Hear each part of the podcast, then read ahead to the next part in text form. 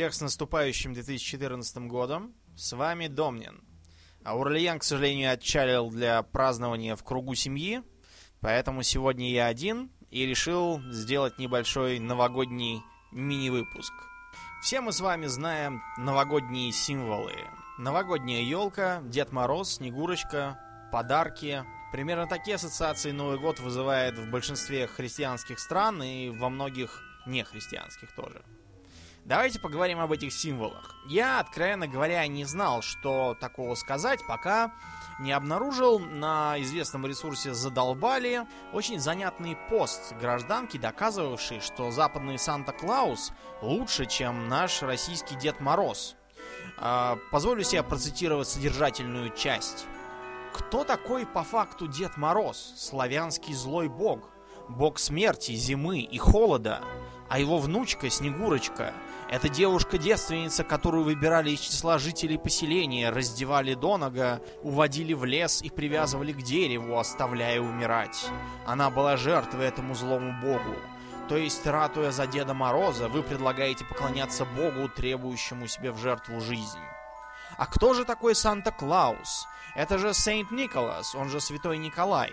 Да Николай Чудотворец же прославившийся тем, что помогал нищим, больным, а в рождественскую ночь приносил бедным детям подарки, оставлял под дверью и скрывался, прежде чем его замечали. Николая Чудотворца почитают во всех основных ветвях христианства, включая православие. Когда появился Дед Мороз? Во времена СССР, когда как раз уничтожали храмы, на флаге страны красовались серп и молот, языческий африканский символ зла – а с пентаграммой и вовсе все понятно. До СССР подарки приносил детям тот же святой Николай или ангелы, а не угрюмый мертвец. Моим детям подарки будет приносить добрый святой в коротком полушубке и круглых очочках, в санях с оленями. А вы, раз так хотите, получаете подарки от языческого бога. А, наконец-то я дочитал этот бред.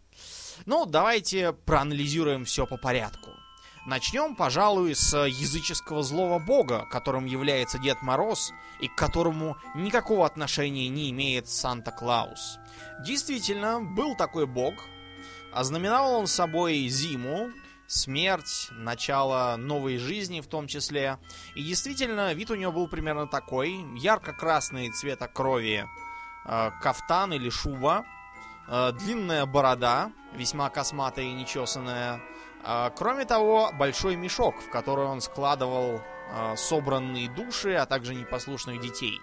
По крайней мере, так утверждали матери.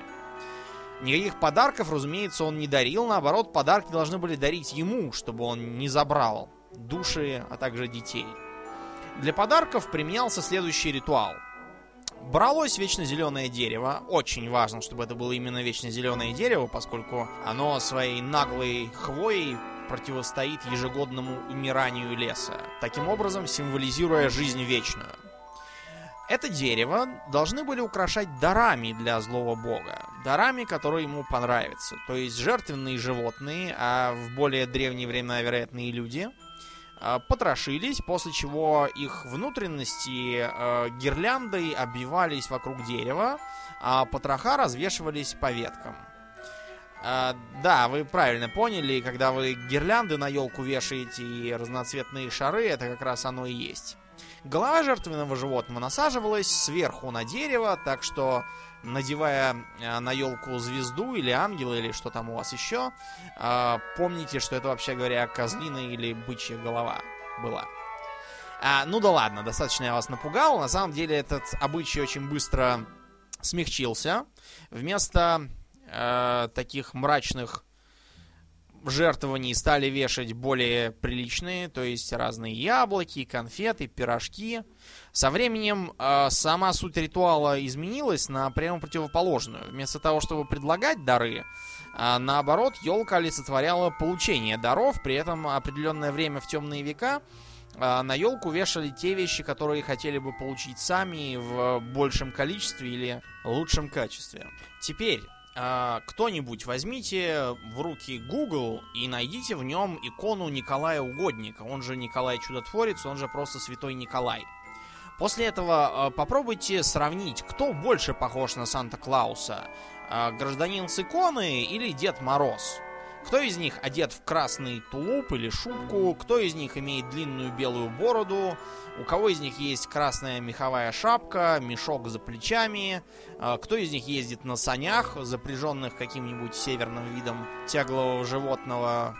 А, мне почему-то кажется, что на Санта-Клауса больше похож все-таки Дед Мороз. Я, разумеется, никому не навязываю свое мнение, я могу ошибаться, у меня не такое уже хорошее зрение, как в молодости. А, но, тем не менее, все-таки посмотрите. Ладно, хватит издеваться, скажем прямо. А, никакого отношения к Николаю Угоднику Санта-Клаус, кроме имени, и то очень отдаленного, не имеет. Он именно поэтому называется именно Санта-Клаусом. Для англоязычных это иностранное название, которое позволяет, в общем, э, с одной стороны почитать святого, а с другой стороны никакого отношения к этому святому персонаж может не иметь. Это все тот же языческий бог, просто из злого переквалифицировавшийся в доброго в связи с общим э, улучшением условий жизни на планете и смягчением нравов. Вот и все. Разобравшись с персоналиями, давайте теперь поговорим о времени. А наша Ерозевая утверждает, что Дед Мороз появился во времена СССР. Но на самом деле во времена СССР его поначалу вообще-то преследовали, как буржуазный символ. А появился он в 19 веке, в царской России, а, когда про него сочинялись всякие сказки, рисовались картинки, был создан образ. Между прочим, тогда у него на рукавицах было три пальца. Ну, как, например, у современных военных рукавиц. А, три пальца было у него не для того, чтобы нажимать на спуск, а для того, чтобы символизировать Святую Троицу, чтобы он мог перекреститься такой рукой.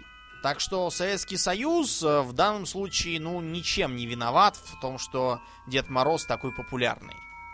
Дальше. Э, на флаге страны у нее красовался серп и молот, языческий африканский символ зла.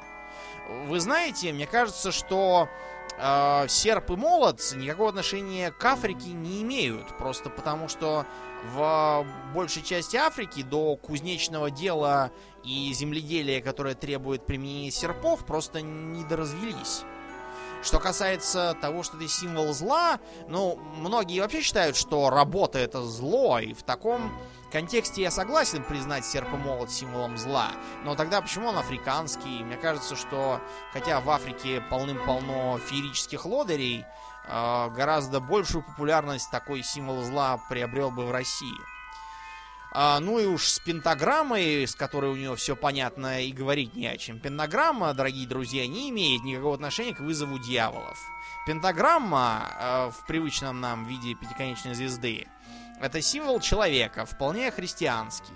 К дьяволу имеет отношение перевернутая звезда, типа античеловека, направленного против него. Э, оставьте звезду в покое. Так что я предлагаю все споры касательно Санта-Клауса и Деда Мороза считать закрытыми. Дед Мороз это наш вариант все того же языческого бога. Если кому-то угодно э, кланяться западному варианту того же бога, пусть делают так. Но прикидываться, что это якобы Николай Угодник, специально для них э, поселившийся на севере и летающий по небу на санях с оленями, ну, э, мне кажется, это, по крайней мере, не очень по-христиански. А почему, вы меня спросите, вообще так вышло, что языческий бог э, прекрасно живет при христианском мировоззрении, ему уделяется очень много внимания, он так популярен, почему так вышло? Дело в том, что практически любая религия, претендующая на статус мировой или хотя бы региональной, неизбежно становится чрезмерно сложной для понимания простецов. Под простецами я имею в виду не дураков совсем уж, а просто обычных людей, которых не интересуют религиозные тонкости, правильность обрядов, какие-то там э, богословские термины. Все это их не волнует. Их волнует э, работа, семья, дети и зарплата. А свою духовную жизнь они выстраивают так, чтобы им было удобно. Например, когда мама просит сына надеть крестик, потому что завтра экзамен, это типичное а, поиск амулета, который будет приносить удачу.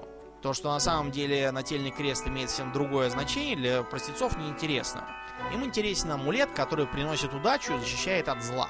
Бороться с этим бессмысленно. Вы можете охрипнуть и умом тронуться, доказывая, но ничего этим не добьетесь никогда. А, то же самое относится, например, к э, образу Будды как такого пузатого толстячка. Будда на самом деле был довольно стройным гражданином, который вел отшельнический образ жизни и питался весьма умеренно. А веселый толстяк с оттянутыми мочками ушей это так называемый Будай, он же Хатей. Это южно-китайский, вообще южноазиатский бог счастья. Ну, надо понимать, что в голодном регионе толстяк это человек обеспеченный, э, счастливый, скорее всего, по крайней мере, более счастливый, чем все остальные. Э, образ Будды наложился на привычный местным простецам образ Будая, а сходство имен, наверное, добавило масло в огонь. И так практически везде.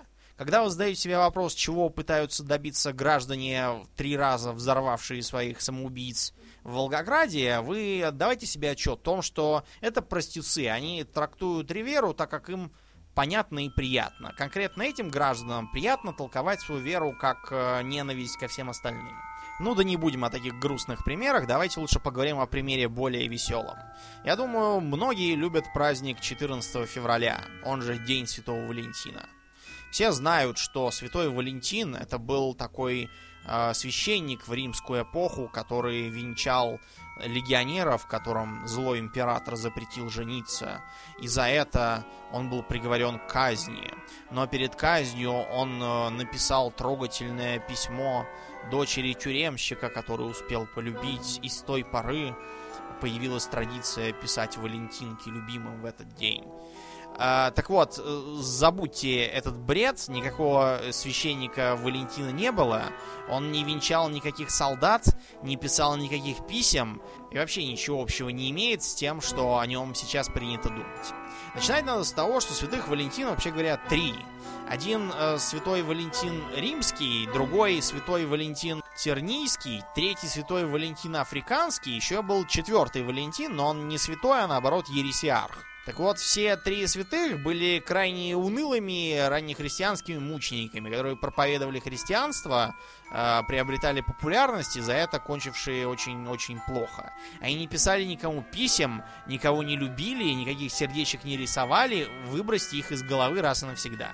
А 14 февраля стало днем э, любви, потому что 13 февраля в Риме праздновался праздник Луперкалий, то есть день женского и не только женского плодородия, когда празднование обязательно заканчивалось э, повальной оргией на весь город.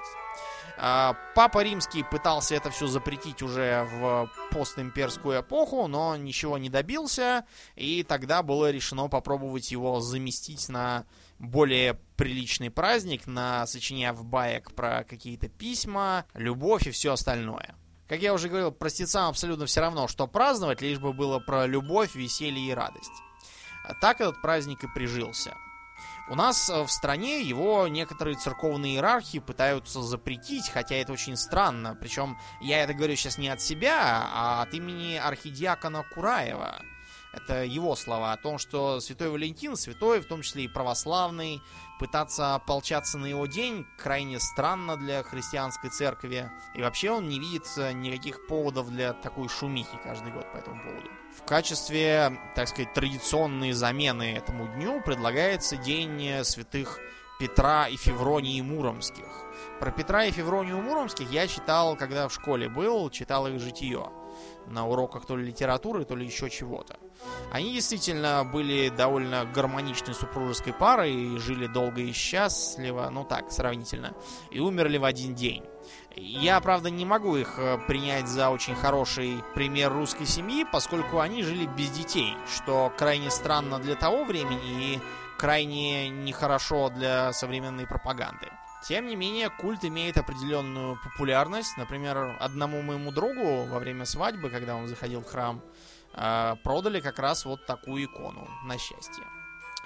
Ну ладно, достаточно на сегодня. Я всех поздравляю с Новым годом. Всем спасибо за то, что вы были с нами в этом году. Нам очень приятно, что нас кто-то слушает.